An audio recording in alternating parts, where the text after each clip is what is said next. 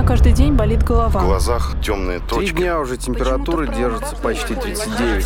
Ночью Кажется, я умираю. Время есть. Доктор, что со мной? Доктор, что со Доктор, мной? что со мной? Что со мной? Здравствуйте, это подкаст «Доктор, что со мной?». Мы ведем его с Викторией. Здравствуйте, Здравствуйте. Виктория. Сегодня у нас сложная тема. Это тебе не аппендицит. И это даже нас- не, не песок в почках. И не насморк. Сегодня мы будем говорить о проблемах репродукции. К нам в гости пришли кандидат медицинских наук, акушер-гинеколог, основатель, генеральный директор Центра иммунологии и репродукции Игорь Гузов. Игорь Иванович, здравствуйте. Добрый день. 25 лет в этом Да. году вашему Да, э, 12 центру. апреля. День 12 космонавтики. апреля. Уже случилось Исполнилось, да, это. да. О, не случайно в День космонавтики. Да. Потому что репродукция настолько же сложна, как космонавтика, на мой взгляд. Также у нас в гостях сегодня врач клинической лабораторной диагностики, заместитель генерального директора по медицинским вопросам и контролю качества лаборатории Центра иммунологии и репродукции Екатерина Печорина. Екатерина Юрьевна, здравствуйте. Здравствуйте. Почему столько проблем а, возникает э, в современном мире как раз э, с репродукцией? Ну, это сложно, достаточно действительно сложный вопрос, и ответ на него непростой, и его можно разделить вообще, происходят ли какие-то проблемы с репродукцией, и ответ здесь, безусловно, да. И это связано с целым рядом факторов. Один из факторов – это изменение образа жизни, урбанизация, а второй фактор, очень значимый, это то, что меняется вообще, в принципе, репродуктивное поведение людей, потому что раньше все-таки гораздо раньше люди создавали семью, раньше женились, раньше выходили замуж, Причем здесь урбанизация? Потому что урбанизация меняет образ жизни человека, повышается количество стрессов, с которыми сталкивается человек, повышается темп жизни, и репродуктивная система, она таким образом устроена, что она требует ну, определенного спокойного ритма. И, безусловно, она достаточно устойчива к различным воздействиям. И если бы она не была устойчива, человек не был бы наиболее приспособленным и так называемым инвазивным видом на Земле. То есть мы вытеснили практически и всех своих древних и современных э, родственников, ну, включая неандертальцев, всех практически виды животных, заняли все, что можно, собираемся уже лететь не только на Луну, но и на Марс. Если бы репродуктивная система не была устойчива, то, безусловно, мы бы не смогли приспособиться вот к этим условиям. Но, с другой стороны, существует целый ряд особенностей работы репродуктивной системы, как у мужчины, так и у женщины, которые требуют того, чтобы все-таки организм не воспринимал текущую ситуацию в качестве стрессовой. И Ага. если стрессовая ситуация возникает, то тогда репродуктивная функция может резко ухудшаться, либо выключаться. Ну, Так, это Екатерина да, Юрьевна, про контроль качества. Ну, значит, э, хочешь детей, э, успокойся для начала. Да, безусловно. Вот так вот получается. Ну, исходя из того, что мы услышали про урбанизацию. Утихомирься, успокойся, перестань бегать, выпучив глаза по городу, а пойми, что для тебя главное, так? Есть, э, безусловно, это очень значимая вообще ситуация, когда пациенты, выключившись из обычного такого спокойного процесса, носясь там по городу, решая свои проблемы, и вот э, одна из таких э, больших тем достаточно, которой занимаются в том числе вот мои коллеги, акушеры-гинекологи, она связана с регуляцией, в том числе менструального цикла, например, у женщин, когда стресс просто выключает, вот как сказал Игорь Иванович, выключает репродуктивную функцию, и мы видим это по результатам анализов. Причем изменения, они не настолько острые, они не настолько значимые, и многие врачи даже не увидят эту ситуацию. Почему? Потому что, когда говорят про результаты анализов, некоторые говорят, что вот если вот эти показатели высокие, это плохо, это значит, там, например, сниженный авариальный резерв. Но когда они имеют низкое значение, очень часто на это не обращают внимания. А гормоны уже сигнализируют о том, что есть проблема, о том, что есть стресс, который может приводить просто к выключению менструальной функции к выключению вообще способности женщины быть фертильной в данный момент времени. И вот такое вот обследование, вдумчивое внимание к этим вещам, оно очень значимо. И да, этим женщинам мы часто говорим, вовремя ложитесь спать, смените тип питания. Иногда даже они меняют работу, просто потому что они понимают, что их работа не позволяет им переключиться в режим вот будущей матери. И действительно, организм просто защищается и выключает репродуктивные возможности. То есть все равно получается, исходя из вашего рассказа, получается, что в основном женщины не могут нервничают больше, не могут э, зачать ребенка или там выносить ребенка? Или все-таки мужчина тоже, тоже виноват? обязательно, обязательно, потому что, собственно говоря, когда мы говорим о проблемах репродукции, то очень важна концепция, которая разрабатывалась. Это профессор Леон Штайнбергер. Он занимался как раз такой проблемой, которая называется потенциал фертильности. То есть их группа, она одной из первых э, в мире начала заниматься тем, что они стали вести сразу и мужчину, и женщину. От какого-то мужчины легче наступает беременность у стандартной женщины, условно стандартной, у другого меньше, и это все можно выражать в численном выражении. И вот эта вероятность наступления беременности, а, вычисленная на месяц или на год, а, называется потенциалом фертильности. И сочетание двух потенциалов фертильности женщины и мужчины составляет потенциал фертильности супружеской пары. И вот те вещи, которые могут влиять отрицательным образом на потенциал фертильности, если набор факторов превышает некую пороговую величину, приводит к тому, что снижается ниже критической величины вероятность наступления беременности в течение каждого менструального цикла у женщины, и это выражается в том, что беременность не наступает в течение года, и если беременность не наступает в течение года, то по международным критериям это уже диагноз бесплодия. А вы вот этот потенциал у себя в центре вычисляете? Насколько это возможно, потому что вычислить потенциал фертильности непосредственно в числовом отношении теоретически и даже практически сейчас возможно, но только это возможно с применением других механизмов, которые в настоящее время разрабатываются в нескольких э, международных центрах, в частности, в Стэнфордском университете, в Ельском университете идут исследования, когда применяется подход, который называется системная биология, systems biology, и использование искусственного интеллекта. То есть, когда идет оценка огромного количества факторов, иногда кажущихся банальными, но сразу вот многофакторное измерение, и дальше идет преобразование э, с помощью искусственного интеллекта, мы получаем цифру. Врач пользуется естественным своим интеллектом, и поэтому важно провести Я верю в Да. естественный интеллект, Да, да, э, да. Игорь Иванович. Я задам вам э, вопрос попроще, если позволите. Давайте так. Игорь Иванович, Екатерина Юрьевна, много ли у вас э, знакомых в повседневной жизни, не связанных с вашей работой? Ну, достаточно много, да? много, да. да, ну, вот да. там вот человек 10, э, вы знаете, например, супружеских пар. Человек 10, знаете? Ну, Ну, там пар 10, знаете? Да? да, Даже ну, больше, да? да. Вот просто вы с ними там дружите, общаетесь, да? А теперь давайте вместе все поделимся опытом. У этих супружеских пар как быстро наступила беременность? Вы ведь э, акушер-гинеколог, я уверен, что у вас есть некая э, профессиональная деформация, наверняка вы обращаете внимание на это, потому что вы сейчас э, сказали, если год не наступала беременность, то... Так вот, у моих знакомых беременность не наступала год, два, три, на четвертый вполне себе возможно, да, у моих ровесников. э, Вот так случалось очень-очень часто. Вы или опровергните, или подтвердите, что у вас А, э, или так же, или нет. Дело в том, что если посмотреть на знакомых, то мы видим, что у большинства наших знакомых есть дети, и не Да. один, и у большинства из них э, нет вообще никаких проблем А мы сейчас не об с репродукцией. Ну, Ну, знаете, примерно, как нет? если брать чисто статистически, то статистика будет примерно попадать вот в ту большую статистику, которая говорит о том, что примерно 10% супружеских пар, между 10 и 20% супружеских пар могут быть проблемы с наступлением беременности. Поскольку здесь вопрос касается еще, что не всегда знаем, это очень закрытая тема. То есть ведь... когда да ничего там да. закрытого нет. Поженились в 2000 году, ребенок появился в Да, 2004. но возможно, что ну, они чё? предохранялись. А, да нет, зачем тогда женились? Ну, Екатерина Юрьевна, скажите, пожалуйста, тогда какой у вас опыт? Ну, опыт, в общем-то, абсолютно логичный. Есть определенные биологические законы, как сказал Игорь Иванович. Де- Действительно, репродуктивная функция – это очень хорошо защищенная функция. А когда ты читаешь научные статьи, ты понимаешь, что ситуации, когда тебе вот казалось бы, вот с такими показателями вероятность наступления беременности, она очень ничтожная, но тем не менее она наступает. Мгм.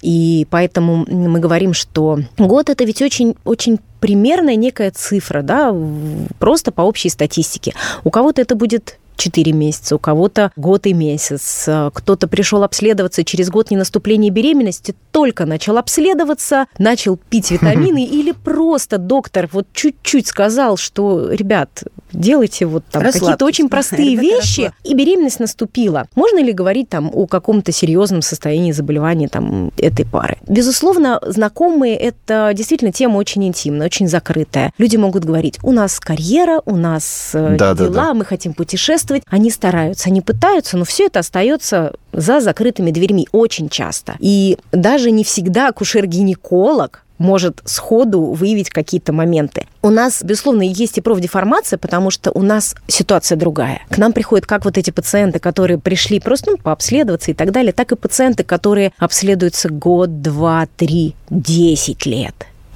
И mm-hmm. это совершенно разные ситуации. И нельзя их смешивать как некую такую вот общую проблему бесплодия. Один из э, очень таких известных э, авторов, ну, это была женщина, она сказала даже так, что самое молчаливое и беззащитное меньшинство в обществе. Потому что эти супружеские пары могут вести себя очень жизнерадостно, очень дружелюбно, говорит, ну, мы там откладываем и так далее. Но, с другой стороны, идет мощное давление со стороны знакомых. Ну, где? Ну, когда? И родственников, не только И родственников, знакомых, да, а да, да. Как вот у Лескова есть рассказ там «Колыванский муж», в походе ли Никитка, ну, там описываются репродуктивные проблемы, правда, другого плана, но тем не менее.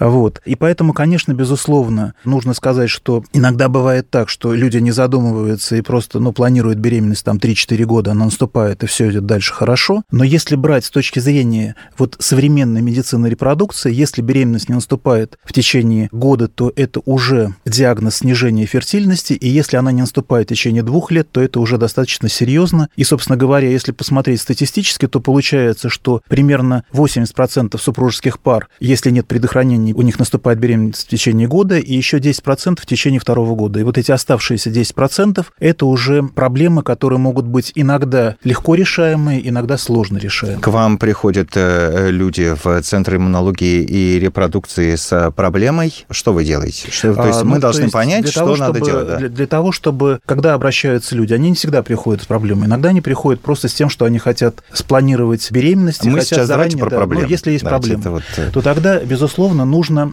проверить основные вещи, которые связаны с фертильностью. Угу. У Причем, а, обоих, обоих супругов. супругов, угу. да. И есть некоторые, ну, то есть, что мы должны проверить? То есть, проходит ли у женщины нормальная овуляторная функция? То есть, это гормональное обследование, которое делается по определенной схеме, которая привязана к фазам менструального цикла. Анализ крови? Да, это анализ крови. Угу. Несколько. А дальше Несколько проверка дальше. проходимости маточных труб, потому что маточные трубы у женщины являются очень чувствительным органом, который иногда может поражаться в результате различных воспалительных состояний. В основном это делается с помощью ультразвука, но в сложных случаях может потребоваться и проведение лапароскопии. Мы должны проверить качество спермы мужем, и поэтому здесь очень важный целый набор исследований, которые касаются спермы. Это не только такая стандартная спермограмма, но и целый ряд достаточно углубленных и уже таких более специализированных исследований. Кто немножко в теме репродукции, вот уже погрузился в это, знают, что есть такие строгие критерии морфологии сперматозоидов э, по Крюгеру, такая спермограмма по Крюгеру. Были описаны критерии, ну, казалось бы, по очень простому принципу. Вот все сперматозоиды со всеми своими особенностями морфологическими, с большими головами, маленькими головами, длинными хвостами, широкими, ну, то есть всякими угу. вариантами. А вот сперматозоиды, которые проникли через ту самую цервикальную слизь, через шейку матки, то есть уже целенаправленно идут к цели. По делам, по делам. И а. бегут. Бегут, бегут. Да. Морфология, то есть внешний вид вот этих сперматозоидов, которые прошли через такую суровую преграду, он отличается. Их назвали идеальными сперматозоидами, описали их характеристики. И мы когда проводим вот эту спермограмму по Крюгеру, так она называется, мы смотрим на каждый сперматозоид в препарате. Мы считаем 100, 200, 300, 400 клеток, то есть, да, вот этих сперматозоидов. Мы смотрим, какая у них форма, какого размера, то есть, ну, там есть определенный ряд угу. критериев. А дальше мы на основании этого выдаем бланк пациенту, на котором мы пишем, какие виды патологии сперматозоидов мы нашли. Для чего это крайне важно? Во-первых, есть такое понятие, как сложное понятие, мономорфная тератозооспермия. Что она означает? Она говорит о том, что вот какой-то тип дефекта превалирует в данной спермограмме. Это крайне важно знать что вот у этого пациента вот такой дефект. Почему? Потому что, во-первых, это может быть связано с генетическими особенностями пациента, и мы все, мы практически поняли, что происходит у него, почему сперматозоиды все неподвижные, например. Угу. А как мы понимаем, если они будут неподвижные, происходить ничего не будет, беременность не наступит. Либо, когда мы говорим о том, что, например, у пациента очень много сперматозоидов с дефектами хвоста, во-первых, нарушается подвижность, во-вторых, врач-андролог, глядя на такой бланк, может предположить, причину нарушения спермограммы вот у этого мужчины. А если мы знаем причину, значит, мы можем с большей степенью Самое главное помочь найти пациенту. причину, да? И мы поэтому так тщательно анализируем каждый сперматозоид. У нас э, наши специалисты каждый месяц проходят специальное тестирование как раз вот э, в лаборатории профессора Крюгера для того, чтобы вот все четко совершенно понимали, как это выглядит. В обычном, если мы говорим просто про обычную спермограмму, так называемую скрининговую, да, то есть такую вот очень... Ну, там просто число, да, и да, все. то есть там. сколько, количество, А, и, движение, по-моему, да? подвижность, Подвижность. и морфология в виде патологические формы, нормальные формы. И очень важный фактор, который часто игнорируется, это фактор, который касается процесса проникновения сперматозоидов в матку. То есть это э, сперматозоид, который попадает во влагалище, должен пройти сквозь шейку матки. А это совершенно другая, особая с точки зрения химической среда. И вот шейка матки называется cervix uteri по латыни, и поэтому это называется цервикальный фактор или шеечный фактор. Тоже примерно в 10% случаев он связан вот э, с проблемами, которые мешают наступлению беременности. И в целом ряде случаев оказывается, что все эти исследования проведены, и вот это очень большой процент супружеских пар, которые обращаются именно в наш центр. Когда на- уже все, что вы сказали, да, когда все проверено, и проверено. кажется, что Мгм. все нормально. И вот они приходят и говорят, а мы не можем уже больше пяти там, или шести лет забеременеть после того, как все вроде бы проверено, ничего не находят. И вот здесь уже вступают методы, которые в большинстве случаев это связано с тем, что нарушается не процесс оплодотворения как таковой, то есть сперматозоиды есть, есть яйцеклетки. Яйцеклетка может быть оплодотворена. Получается нормальный зародыш, который движется нормально, ничто ему не препятствует движению, но нарушается процесс так называемой имплантации, то есть когда плодное яйцо погружает к стенке матки, и процесс ранней плацентации. И вот эти процессы, это как бы вот исследование выяснение причин этих нарушений, это целый ряд очень важных э, таких специфических уже методов исследования, на которых э, в частности специализируется наш э, центр, которые помогают разобраться, выяснить, что проблема именно в этом заключается, и решить эту проблему специальными методами лечения. а как проводится это исследование? Когда происходит нарушение процесса имплантации, мы должны понимать, что здесь идет взаимодействие двух организмов. То есть это бластоцисты, то есть это стадия развития эмбриона, на которой эмбрион приходит в полость матки и погружается в слизистую оболочку матки. То есть это размер эмбриона соответствует размеру яйцеклетки, это примерно 150 микрон, но он состоит уже примерно из 200-250 клеток. И вот на этой стадии происходит взаимодействие эмбриона и слизистой оболочки матки, и идет взаимодействие двух организмов. Поэтому здесь, безусловно, играет роль факторы гормональные, которые связаны с тем, как созревает слизистая оболочка матки, которая находится под действием женских половых гормонов. И целый ряд иммунных факторов, которые связаны с тем, что может происходить нарушение взаимодействия двух организмов. И ряд факторов, которые связаны либо с нарушениями свертывания крови, либо с нарушениями сосудистого кровоснабжения слизистой оболочки матки. И вот такая сложная, как бы иногда сложное сочетание всех этих факторов приводит к тому, что зачатие происходит, а беременность не наступает на Мгм. клиническом уровне, потому что происходит либо неприживление зародыша вообще, и у женщины приходит менструация, либо может наступать беременность на макроуровне, организм этого может не заметить. То есть период менструации, она может быть чуть-чуть нестандартная, но при этом, как таковой, беременности нет. То есть, по сути дела, так, если на обывательском языке, да, по сути дела, вы помогаете, как говорится, вот Да. сиди здесь, вот тут сиди, да? Да, не только сиди, не только сиди, но и, так, но и также это важно для того, чтобы правильным образом стартовала плацентарная функция, потому что если она стартует неправильно, то тогда беременность может на клиническом уровне наступить, она начинает развиваться, но дальше наступает состояние, которое связано с тем, что она прекращает развиваться, и у женщины происходит выкидыш на раннем сроке, либо тяжелые порой осложнения на больших сроках. А давайте мифы э, развенчивать или наоборот подтверждать. Скажите мне, а правда, что просто у людей бывает, вот они любят друг друга, мужчины и женщины любят э, друг друга, но у них э, в смысле как раз беременности могут возникать проблемы, потому что они просто не подходят друг к другу. Вот, называемая пожалуйста. совместимость. Вот говорят же несовместимое. Есть такое или нет? Есть, только это то, что касается совместимости и несовместимости, Да. эта проблема разделяется на несколько отдельных состояний. Потому что первое состояние совместимости или несовместимости – это когда атака идет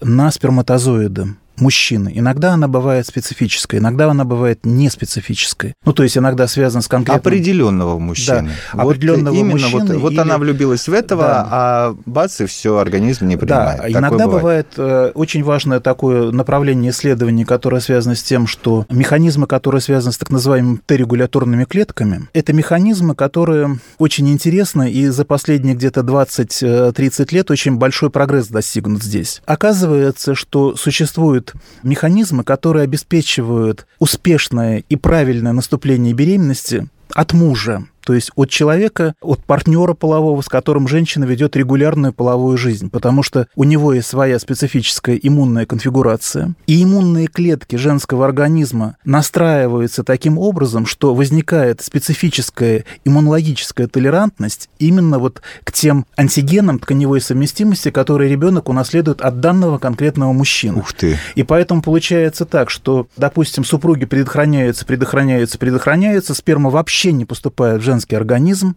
они прекращают предохраняться, беременность наступает, но прерывается. Или возникают какие-то осложнения, и вот здесь могут быть в некотором проценте случаев вот эти вещи. И либо же, допустим, человек работает вахтовым методом, допустим, уезжает на несколько месяцев на какую-нибудь буровую там, на просторах Мирового океана, возвращается, они хотят забеременеть, беременность наступает, но наступает либо остановка развития беременности, либо возникает потом преэклампсия, и вот оказалось, что не всегда, то есть это не то, что там абсолютно, но в части случаев это связано именно с тем, что вот не произошла вот эта настройка на спермальные факторы, которые в обыкновенной жизни постоянно должны были бы поступать в моногамном браке, постоянно в половые пути женщины. Женщина в любом случае подстраивается, получается, под да, вот, вот это очень интересный женский. момент. Это, это, это, понимаете, можно было бы, я думаю, что даже Нобелевскую премию дадут вот за открытие этих Т-регуляторных клеток, потому что они постоянно ускользали, их никак не могли найти, вот эти клетки, которые обеспечивают иммунологическую толерантность внутри организма.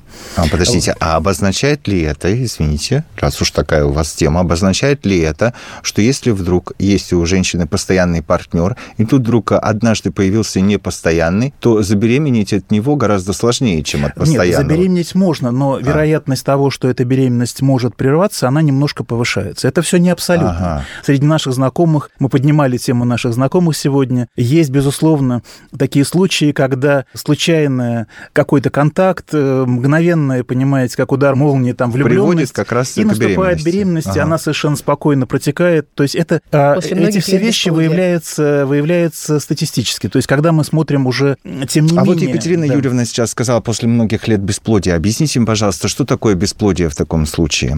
Потому что я не очень понимаю. Вот смотрите, бесплодие – это когда мужчина или женщина не могут иметь детей. Это когда пара не может иметь Пара. детей. Мы всегда говорим Ага. про семью, не про конкретного мужчину, не про конкретную женщину. Нельзя сказать, э, это бесплодный А, мужчина, бесплодная есть- женщина. Про есть пару так говорим. называемые вот абсолютные причины, когда мы точно знаем, что вот этот мужчина никогда, ни при каких условиях не может иметь детей. Вот эта женщина никогда, ни при каких условиях не может иметь Это детей. абсолютно бесплодие. Это абсолютное бесплодие. Таких причин очень немного. Вот эти частые истории, что мне врач сказала, что мне никогда не может иметь детей, Мгм, чаще мгм. всего это, конечно, не про абсолютное бесплодие, чаще всего это про то, что врач понимает, что вероятность очень резко снижена. Но даже очень резко сниженная вероятность не означает, что у этой женщины никогда не будет детей. Так вы же сейчас, это может быть вообще самая важная часть нашего подкаста сейчас. Ну, то есть даже если тебе говорят, нет, дорогая, э, утихомирься, есть вероятность э, забеременеть. Да, Да, это и безусловно. это очень часто А вот- именно так, как раз вот то, о чем говорил Игорь Иванович, и вот то, что мы сейчас... Абсолютно. Да, вот причем иногда это достигается Это- абсолютно такими простыми методами, потому что в части случаев, понимаете, вот вы будете смеяться, но просто отказ, допустим, от глютена. То есть оказывается, что у женщины есть такое состояние, которое называется целиакия. Проводим исследование специально, кстати, иммунологическое исследование, то есть выясняем, что у нее есть HLA, э, DQ2 или DQ8, сравниваем там с дополнительными тестами, понимаем, что дело в этом, они отказываются от глютена, у них наступает беременность, понимаете? То есть либо же, допустим, у женщины выявляется... Несколько таких случаев было у меня за последние даже вот там ну, года 3-4. Есть такое состояние, которое называется инсулинорезистентность. Ну, просто получается получается так, что для контроля уровня глюкозы повышается уровень инсулина, и вместо того, чтобы именно регулировать уровень глюкозы, этот инсулин начинает вмешиваться в тонкую регуляцию работы яичника и мешает нормальной овуляции. Назначаем препарат, который повышает чувствительность организма к инсулину, метформин, и в течение двух, трех, буквально четырех месяцев у нее наступает беременность, и эта беременность протекает абсолютно нормально. И одна из таких пациенток у нас получается из небольшого подмосковного города,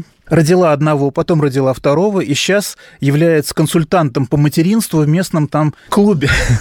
А скажите, вот абсолютно бесплодных, их какое вообще количество? Ничтожное. Это очень маленький процент. То есть это очень маленький процент, когда либо полностью отсутствует сперматогенез у мужчины, либо, допустим, синдром ракитанского у женщины нет матки. Ну, раньше считалось абсолютно бесплодием, когда, допустим, нет маточных труб. Потому что, допустим, женщина потеряла одну внематочную беременность, вторая внематочная беременность. Сейчас это решает с помощью методики уже вот экстракорпорального э, оплодотворения инвитро. Если беременность наступает больше двух лет, я бы, конечно, рекомендовал бы и проверить на какие-то базовые обследования. Это возможно, наши пациенты. Вы так много интересного вот рассказали. Нам придется еще раз с вами встретиться, чтобы, чтобы, чтобы продолжить. вас, да, чтобы, чтобы продолжить. Большое спасибо за то, что спасибо. пришли к нам э, сегодня. Меня каждый день болит голова. В глазах темные точки. Три дня уже температура держится почти 39. Кажется, я умираю. Доктор, что со мной? Доктор, что Доктор, со мной? что со мной? Что со мной?